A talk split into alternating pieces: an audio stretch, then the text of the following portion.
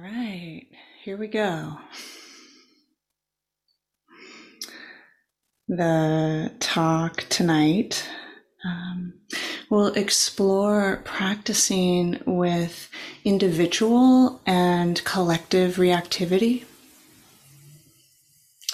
Um, being on the lookout for doorways into greater presence, care, embodiment, and freedom.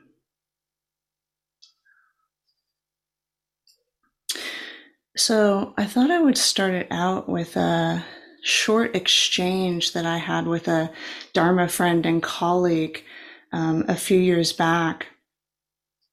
Um, her name is Sumi Loudon Kim, and uh, she is a Buddhist teacher and author, and currently the Buddhist chaplain at Yale University. But when I had this exchange with her, she was the Buddhist chaplain at Duke uh, University in North Carolina.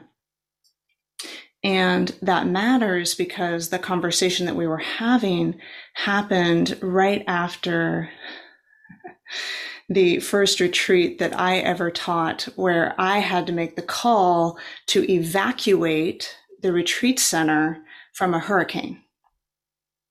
Okay, so this was a retreat center in North Carolina, uh, near Duke University, where she was then.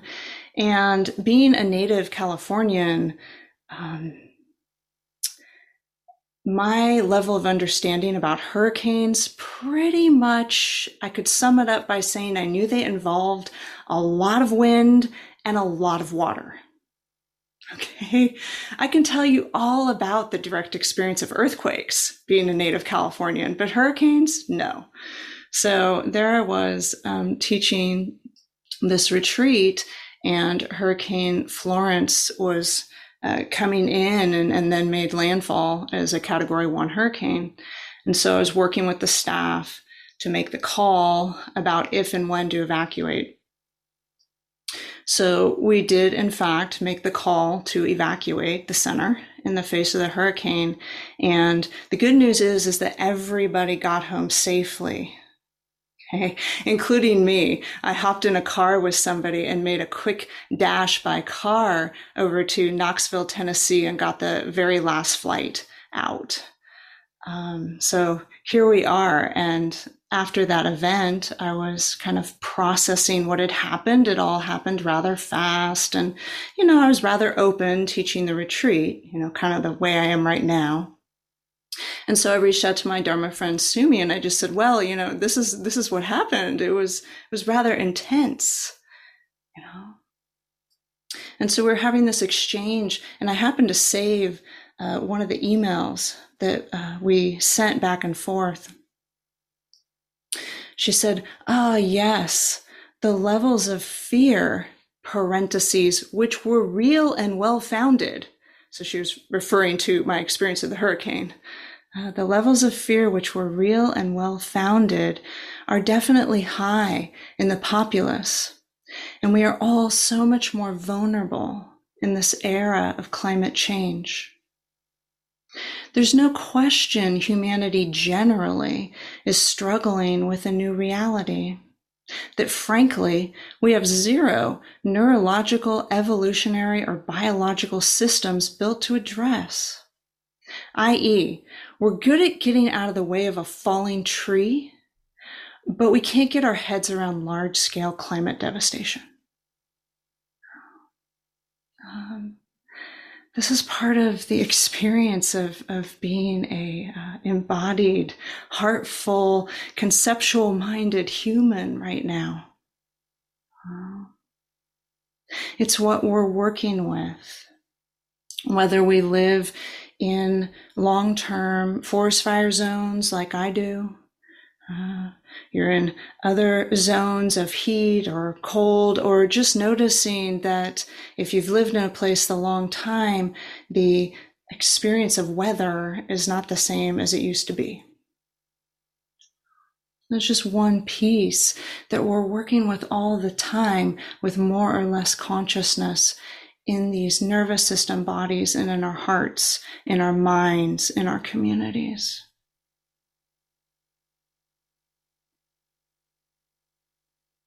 So I want to shift gears a little bit to the time of the Buddha and uh, a teaching that he gave. Uh, the sutta is actually called the All, uh, Samyutta Nikaya number 35, for those of you that enjoy looking up suttas. And it was the Buddha's teaching in answer to uh, one of those big questions I imagine if you lived at the time of the Buddha or any of us that have had access to a wisdom elder, uh, these are the ones that we ask the big questions of. And so somebody came and asked the Buddha one day, What is the world? What is the world? And the Buddha said, Ah, I can tell you exactly what the world is. The world is the experience of these six sense doors know? eyes, ears, nose, tongue, body, mind. That is the world. I love really short, simple teachings from the Buddha like that. They're easy to remember. Uh, they kind of open me up to the mystery of the big questions remind me that I don't need to try to figure out the answers to every one of these big questions, that there's wisdom available uh, in here and out there. And the reason that I want to um, share that simple teaching from the Buddha is context for the main teaching of the Buddha that I want to bring in now. Um, and that's from uh, one of the more famous teachings of the Buddha that is uh, called in, in a casual way the fire sermon. So if you take a religious studies course, say at a university, uh, and uh, you go through what are the main teachings in Christianity and Islam and Judaism and Buddhism, you're likely to get this teaching from the Buddha is one of the teachings. It's very well known and it's called the Fire Sermon. Hmm. So before I launch into this, uh, in paraphrase, probably one more thing important to mention, um, and that is how we get sense door contact. So if the world, as we understand it in direct experience, is made up of these six senses, eyes, ears, nose, tongue, body, and mind, then how do we have a sense door experience? we have a semi functioning sense door. They don't always work perfectly and they don't always work. Um, but as much as they do, whenever they do, um, we've got an organ of the eye or the ear, etc. And then we've got an object to be experienced. So it could be an object of sight, uh, looking at something in the room, a lamp, a curtain, um, glass of water, something to see, something to hear, something to taste, etc. And just to keep it simple, then we have kind of the consciousness characteristic that lights the whole thing up, um, which could be a whole nother teaching, but right now let's just say it lights the whole thing up. So when we bring those three together, and in the case of the sense doors, we don't need to intend to make that consciousness work. They come together and light up the experience, which is great because think about how hard we'd have to work. Um, you know, every time there's a sight and a sound and they're all happening at the same time and like consciousness work, work, work. It's like, no, no, no. It's, it's got its own um, conditioned volition. So I think that might help as some context for the first part of this teaching from the Buddha. Um, so the world is burning. Bhikkhus, friends, all is burning. And what, friends, is the all that is burning? Okay, we already know because we know the answer to the sutta of the all. What is the world? Okay, what is the all that is burning? The eye is burning, uh, the forms, the objects are burning, the eye consciousness is burning, eye contact is burning, and whatever feeling arises with eye contact as a condition, whether pleasant, painful, or neutral, that too is burning. Oh. So now we've included the second foundation of mindfulness, which Oren mentioned in the instructions, that we have these tones of experience at the sense doors. Sometimes they're pleasant, sometimes they're unpleasant, sometimes they're neither. But, huh, it's all burning. So the natural question is burning with what? And in fact, that's the next line in the teaching. Burning with what? Burning with the fire of desire, burning with the fire of aversion, burning with the fire of delusion. And then it includes a whole nother variety of things that um, basically fall under the first arrow, things that happen to us being a human being living a life. So burning with the fires of birth, aging, and death, with sorrow, lamentation, pain, grief, and despair, I say. So those are all things that happen when we're a human being living a life. And so when stress and struggle come up around those things, we can know, oh, I'm alive. I'm still here. Life's still happening. Now, Oren uh, spoke beautifully in his own words describing the Four Noble Truths a couple of nights ago. Uh, the way that I speak the Four Noble Truths in my own words is um, first, it's not easy being a human being living a life. Second, the basic cause of our dis-ease is struggle. Third, peace is possible. Same body, same sorrow, lamentation, grief, and despair. Same society, peace is possible. And then, uh, fourthly, there's a path to peace. There's tools. And so, this teaching from the Buddha goes on uh, that the ear is burning, the nose is burning, the tongue is burning, the body is burning, the mind is burning. And the whole thing plays out again because this is an oral tradition. And so that's how people would remember the teachings is they'd repeat them, you know, in various different ways. And um, when we repeat a practice, we remember it. When we repeat words in our head that inspire us, we remember them. Uh, and so the teachings of the Buddha work that way. And so all of these things are burning with this kind of stress. But it doesn't end there because the great invitation of this practice is teaching that is that peace is possible. So then the teaching says, and I'm going to paraphrase it, but the first phrase is important. Seeing thus, seeing these conditions thus, friends, the wise, noble practitioner experiences disenchantment. Okay. So you might think, well, I like being enchanted with things. Magic is cool. Okay, it's it's not negating um, the magic that you might experience in the world, but it's the enchantment with. It's the getting lost in things. Uh, going back to making things more real and permanent and more about me than they actually are. Enchantment. So experience a disenchantment, a wider, wiser, caring perspective with this process of stress and release. Mm-hmm. Whether it's with the uh, eye and the sight, or the nose and the smell, or the mind and the thoughts, etc., etc. And experiencing that disenchantment, uh, we also come to experience uh, in that perspective, that wider space, a kind of detachment and it's not a detachment of non caring. It's a detachment that allows intimacy with our experience, aliveness with our experience, delight in our experience because we're not lost. We're not captured in it. And then through that kind of detachment, liberation is right there.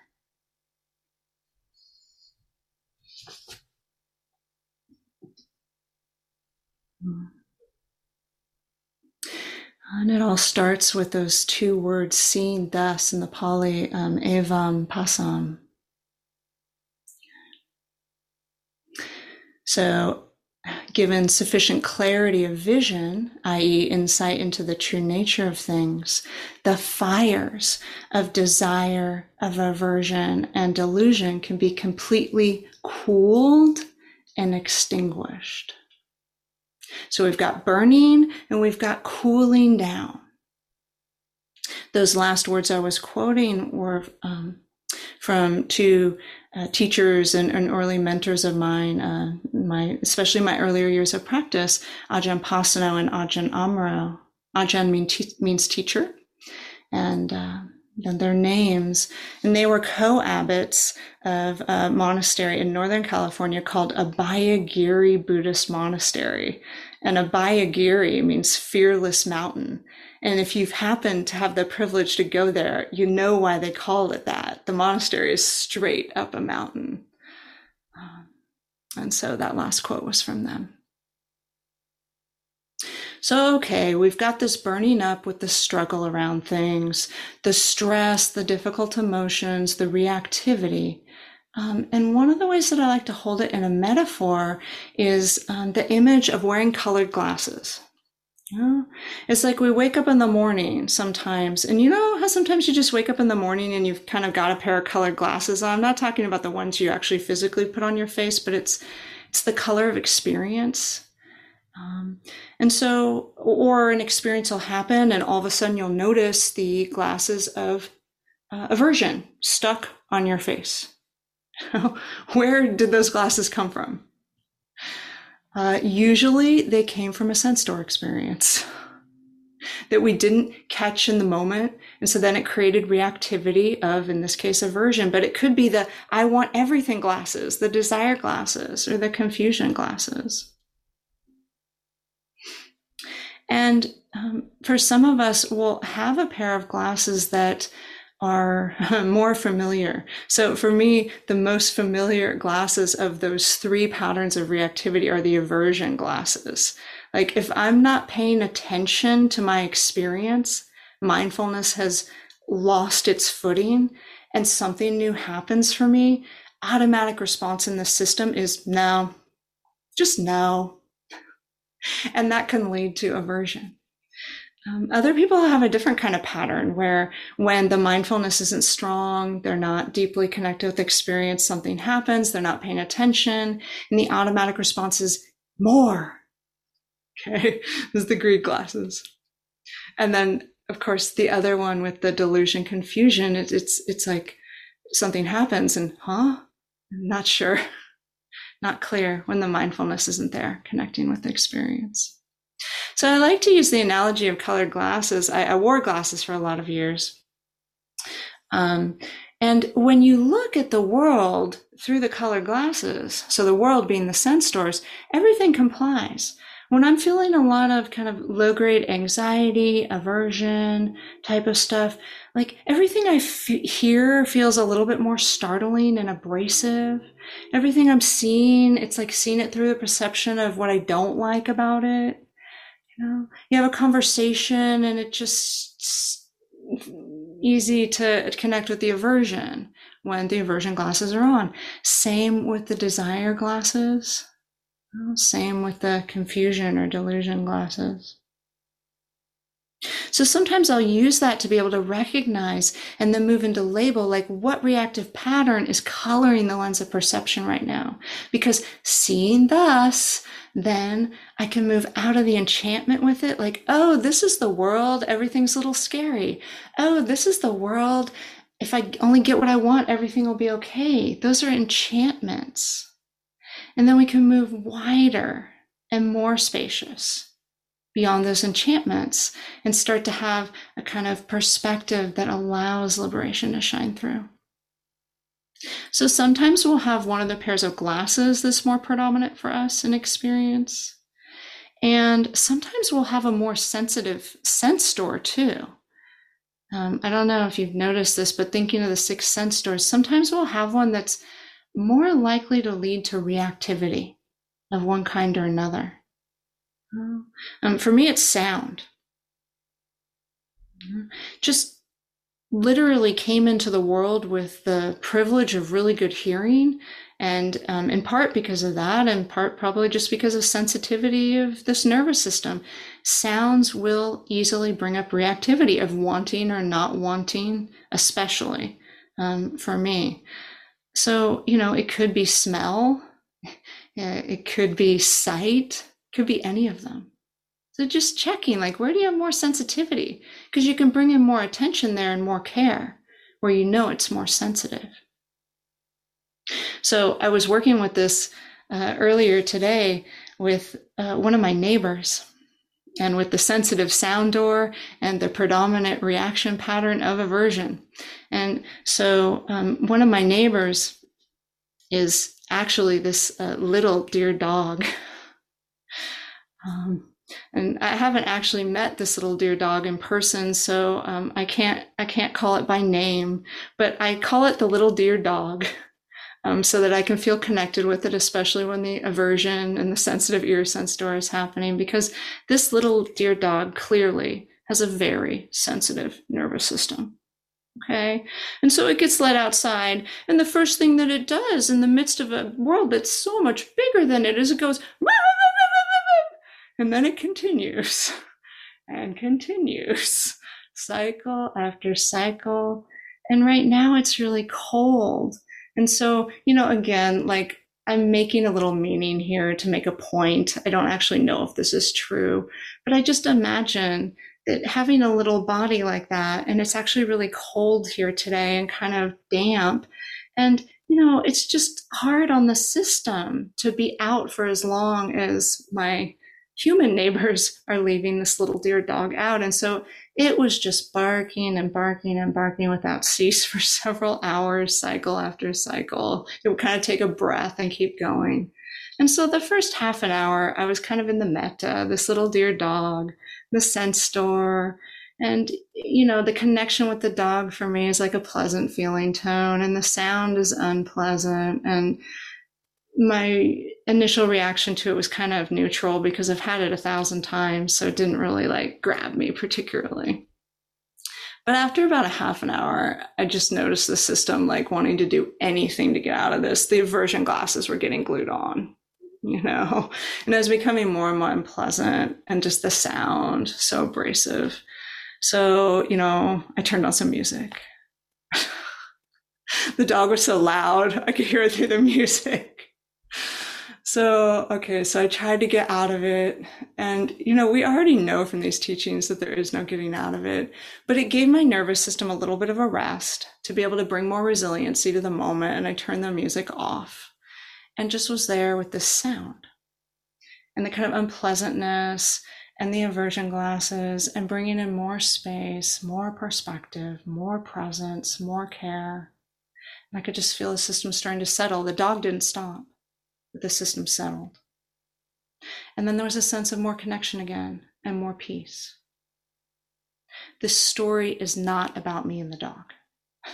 This story is about how we practice and find freedom in the most ridiculously ordinary circumstances. So you can work um, with this teaching, you know, with with the glasses or with a sense door in particular, just noticing what's burning with struggle and stress. And then how does it cool down? So let's this cooling down. I'm going to bring in another quote from Ajahn Pasanno and Ajahn Amaro. And it's a quote that gives us some context about the word nibbana in the face of burning and cooling. Nibbana, which literally means the extinguishing of a fire, derives from the way the physics of fire was viewed at the Buddha's time. As fire burned, it was seen as clinging to its fuel in a state of entrapment and agitation. When it went out, it let go of its fuel, growing calm and free. Thus, when the Indians in the Buddha's time saw a fire going out, they did not feel that they were watching extinction. Rather, they were seeing a metaphorical lesson in how freedom could be attained by letting go. So, context matters. It's the, the context of uh, the historical understanding at the time of the Buddha.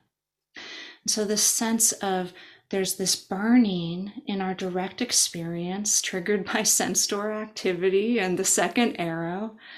And there's this burning, stress, struggle. There's also this possibility of cooling. Uh, nibbana, which is often translated as, as uh, awakening. Nibbana is a verb, nibbana in. We're in the process of nibbana in. And I love that the other night, um, Dawn shared much more fully than is often shared um, the teaching from the late um, Southern Thai forest master Ajahn Buddhadasa on Nibbana for everybody.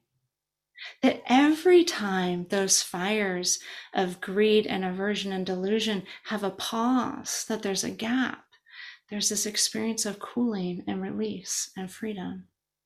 Small moments, many times. It's wonderful. So instead of saying more about it, a short reflection practice.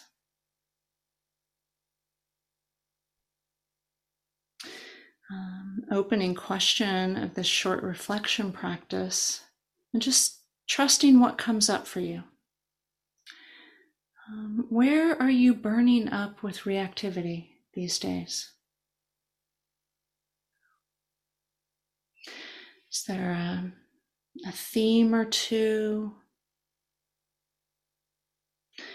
Is there a sense door? And the sense door may be the mind that particularly triggers it off.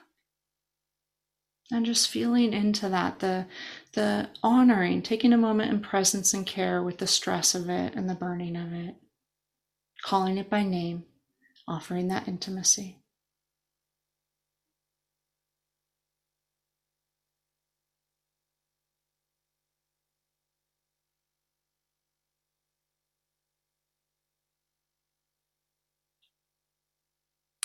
you know, feeling where are you mm, being affected by the burning. You can check in in the body when you call up the theme, what happens in the face, the chest, the hands, other places. What emotions come up? How are you affected by the burning? Again, in this space of tremendous presence and care.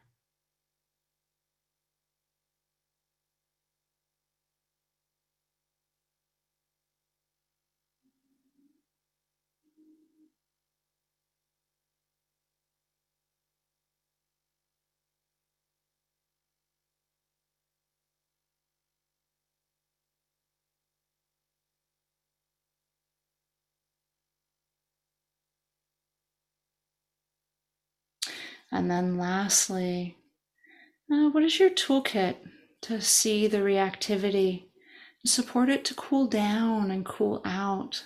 Maybe just thinking of a couple things that you know support you with this issue.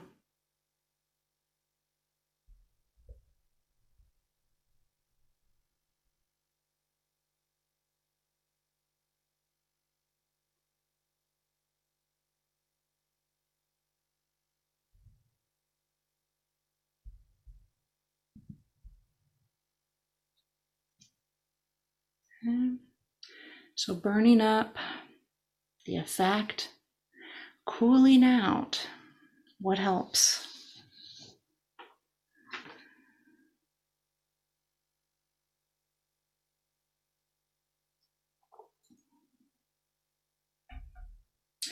So we've been um, practicing and reflecting so far on uh, working with transforming and releasing uh, individual reactivity, reactivity in our own mind, heart, body system.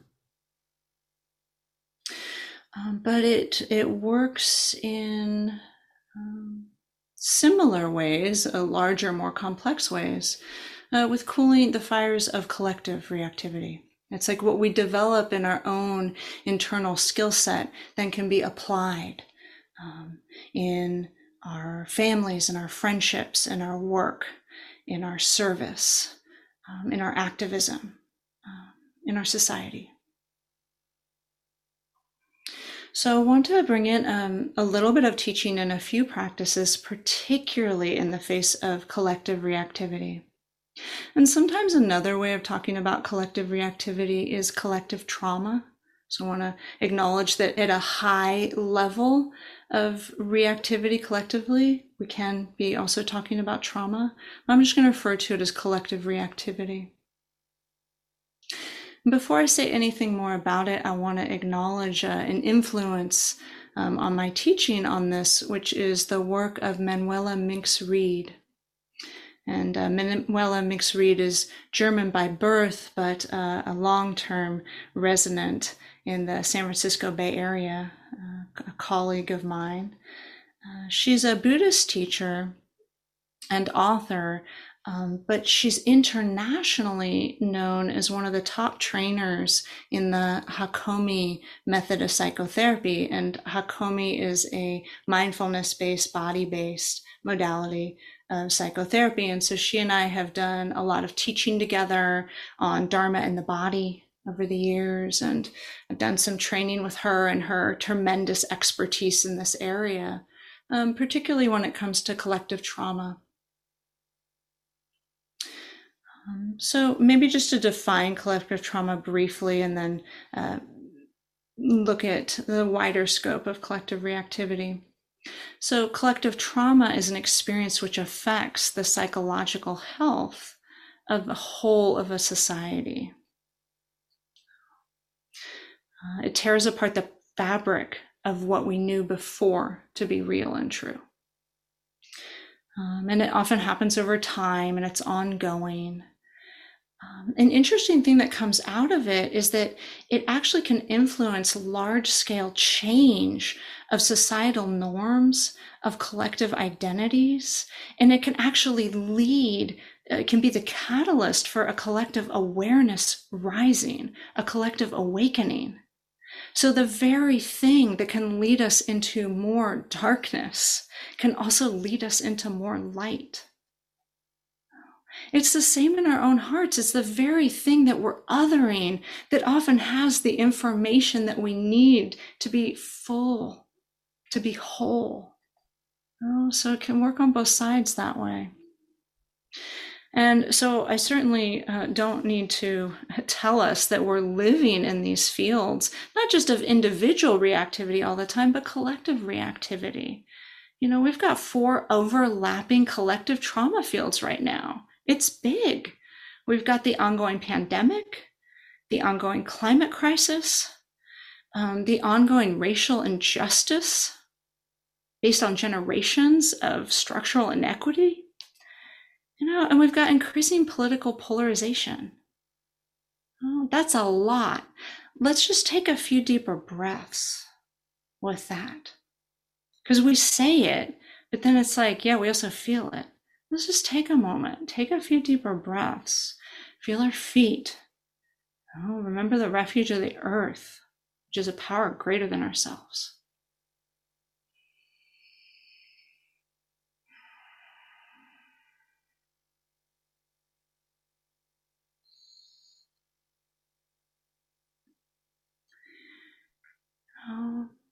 So every time in our lives is a great invitation into practice, into healing, and into full awakening.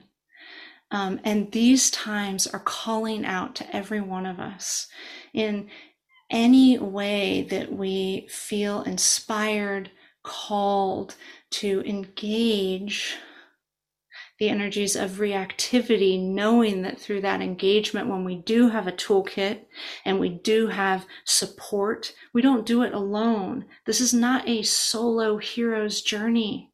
This is the journey of we. And when we take that journey, um, there's so much to offer just in the simplest, most ordinary ways know, calling us into practice, calling us into doing the work that needs to be done in a titrated way. Less is more. No, it's not that thing of if we only suffer enough, then we'll be free. It's, oh, let me feel into this moment of difficulty. Oh, let me meet this moment of difficulty with this dear one in this situation, one by one, taking a lot of time for support.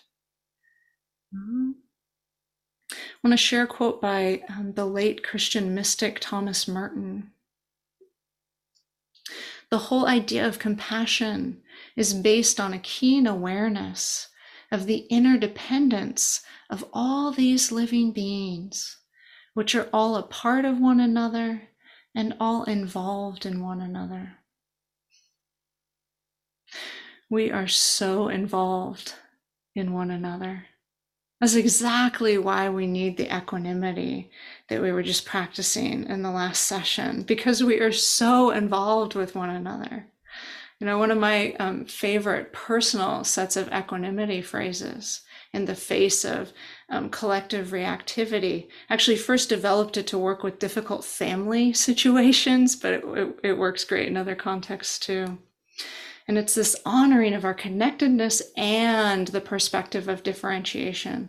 So the phrases go I have my path, you have your path, and I care about us. I have my path, you have your path, and I care about us. I can't walk your path for you, but I care. So my equanimity wishes in that very non-traditional way have a tremendous amount of caring in them. Right in the wishes. So, three helpful wisdom perspectives with working with all of this. And they're set up in kind of a, a, dual way to make a point. Three helpful wisdom perspectives. Number one, when we're in the face of reactivity, our own or the collective, self kindness versus self judgment, you know, or kindness for others versus judging others. First, really helpful wisdom perspective. And so hard. We all know it. It's like meditating is so humbling in terms of being in relationship with the judgmental mind. You know, because they're sitting there quietly and they just keep coming ourselves, everything that's happening at the sense doors, every story, you know, and it just goes on and on. And then there pauses, you know, it takes a break. This pendulation, this changing the channel when we notice the judgment, ah, I could change the channel to kindness, is one helpful wisdom perspective of many working with the judgments. Uh, number two, common humanity versus isolation. This one's huge. You know, as a society, we're isolated. And then we have the pandemic that's created more isolation. We've got political polarization, which has created more isolation, less opportunity in certain ways um, to connect. So when we notice that feeling the walls closing in in the meditation, know, open the eyes, look around, connect with the space that you're in and the, the pleasant objects in it. Know, from that isolation inside to connection. Um, and of course, um, also with others. You know, it's like, oh, okay, I just haven't quite connected enough. And maybe we go take that walk and connect with nature or do a safe activity with somebody or, you know, reach out through the technology that is both so challenging and so beneficial. You know, but just remembering that we can change the channel, that the isolation doesn't need to move into a pit of despair. We can change the channel back into connection and common humanity. Oh, I just noticed here I have a, um, a quote on despair by David Whyte, who I believe Dawn quoted last night. It's an Irish poet. Despair is kept alive by freezing our sense of time and the rhythms of time. When we no longer feel imprisoned by time, when the season is allowed to run Despair cannot survive.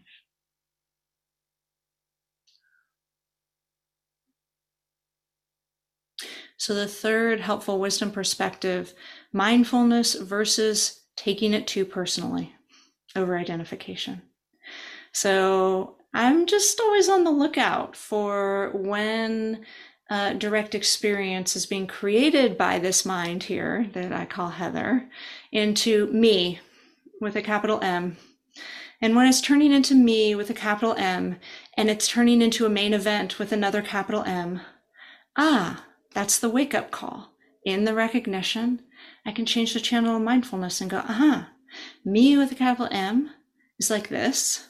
This is the story running, but I'm not enchanted, not lost. This is how it feels in the body. This is the wider space that includes it.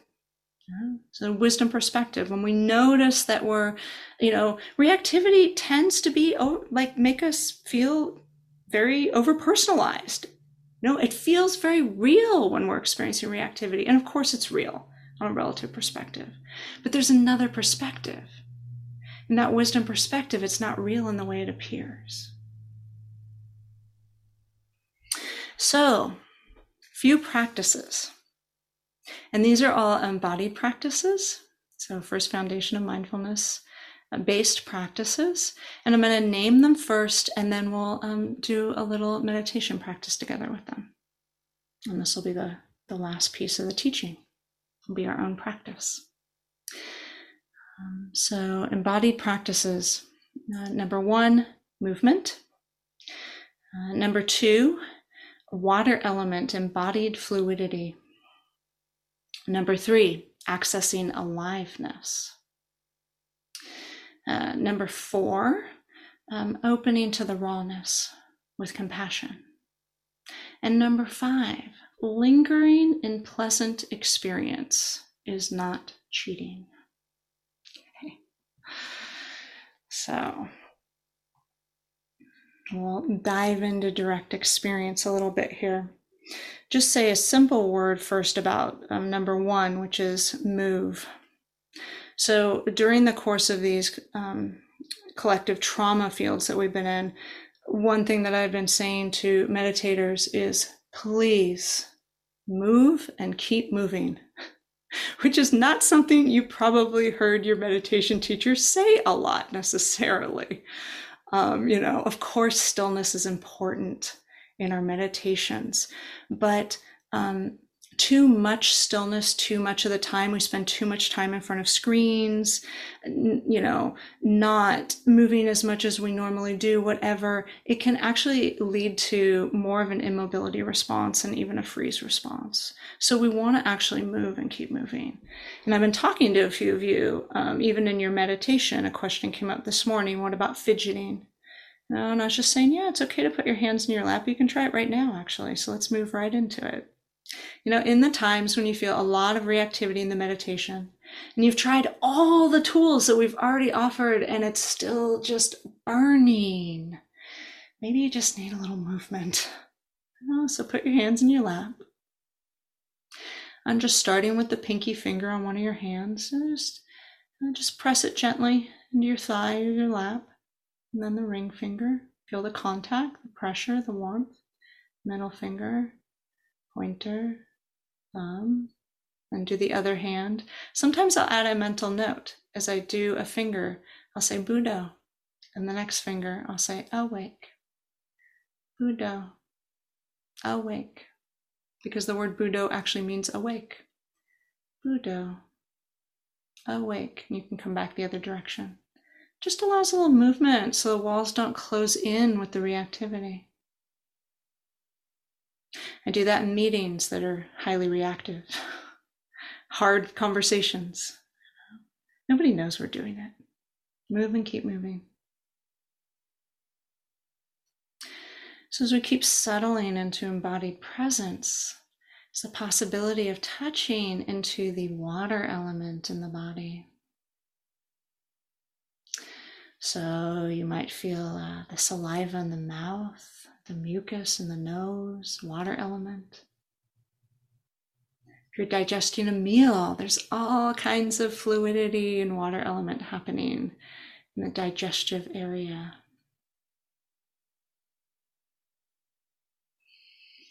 Mm, movement of blood,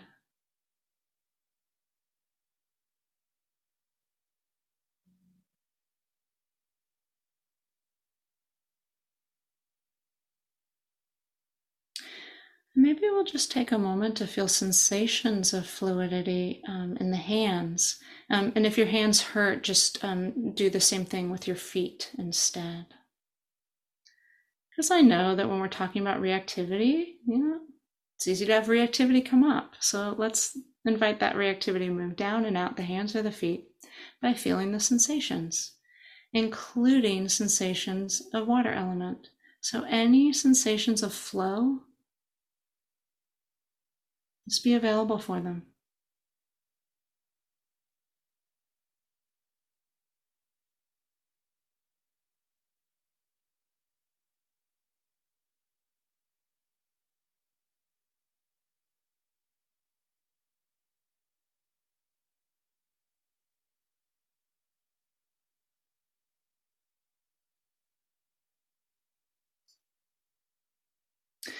This from the late master Lao Tzu. Water is fluid, soft, and yielding. But water will wear away rock, which is rigid and cannot yield. As a rule, whatever is fluid, soft, and yielding will overcome whatever is rigid and hard.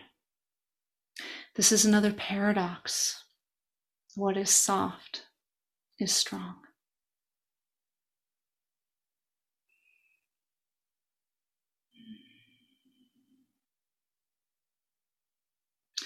Our whole non-violence movements on this planet are based on that principle. So another way I like to um, bring in water element when there's a lot of reactivity, either uh, interpersonally or internally, is just allow my movements through space to be more fluid.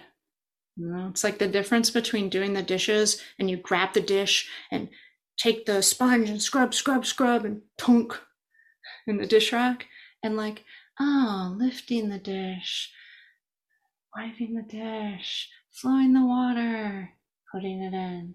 How we move through a room, and the water element.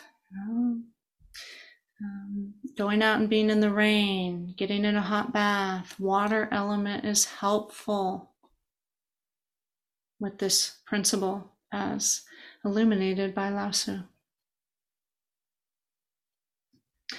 Third, accessing aliveness and direct experience. How do you know you're alive right now? And is there enough space and willingness to celebrate it for a moment? Noticing the energy rising on the next inhale and the kind of uplift and energy of it.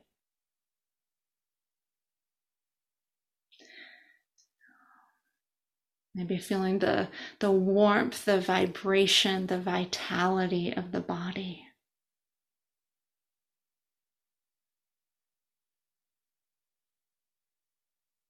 The miracle that it just keeps living. I don't know how everything keeps functioning as well as it does. It's so amazing. Celebrating aliveness is a wonderful support in the face of ongoing reactivity brings joy, gratitude.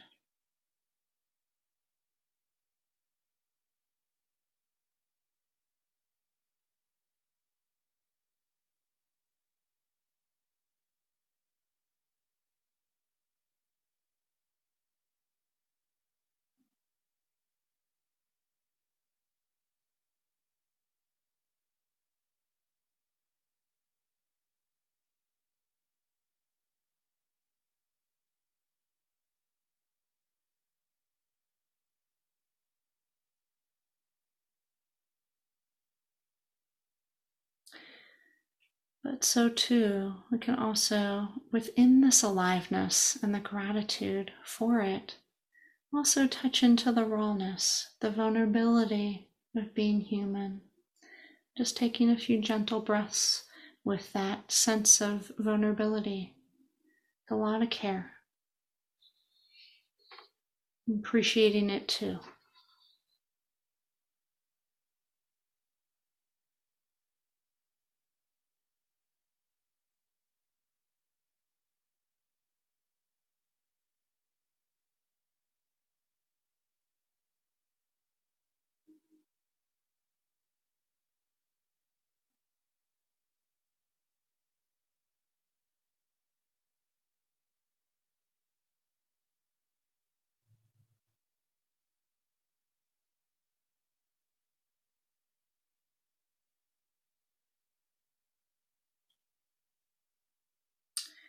And then lastly, let's use the eye sense door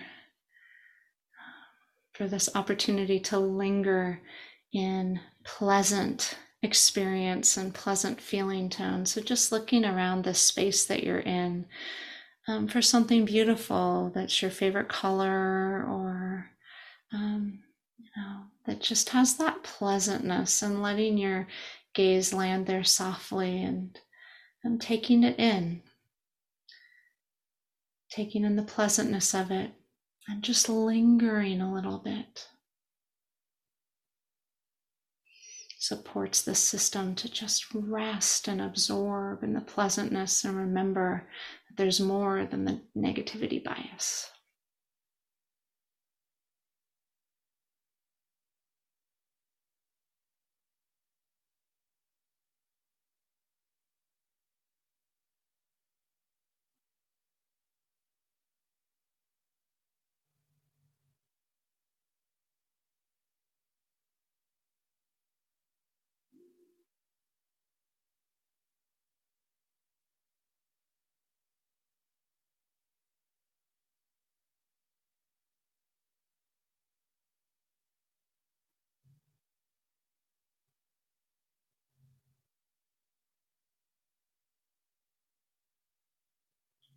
So, those are all different ways that we can um, practice short practices that happen in our lives as well as meditation when we're feeling like the reactivity, inner or outer, is a little much. Closing quote by the late great Sufi mystic Rumi.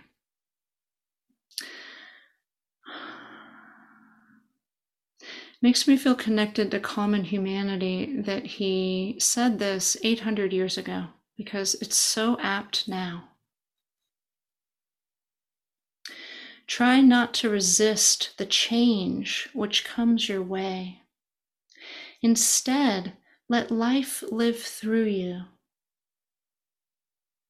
And do not worry that your life is turning upside down. How do you know that the world you are used to is better than the one to come?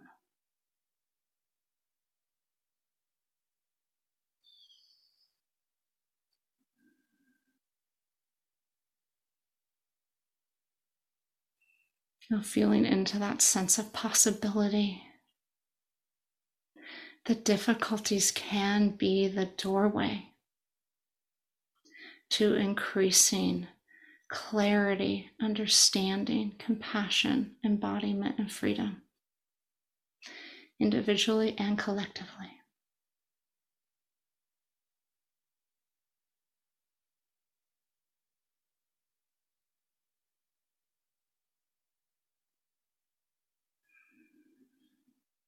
So, thank you for your kind attention. Hmm, and we'll keep going in all postures, all activities. Enjoy. See you again soon. Thank you for listening. To learn how you can support the teachers and Dharma Seed, please visit dharmaseed.org slash donate.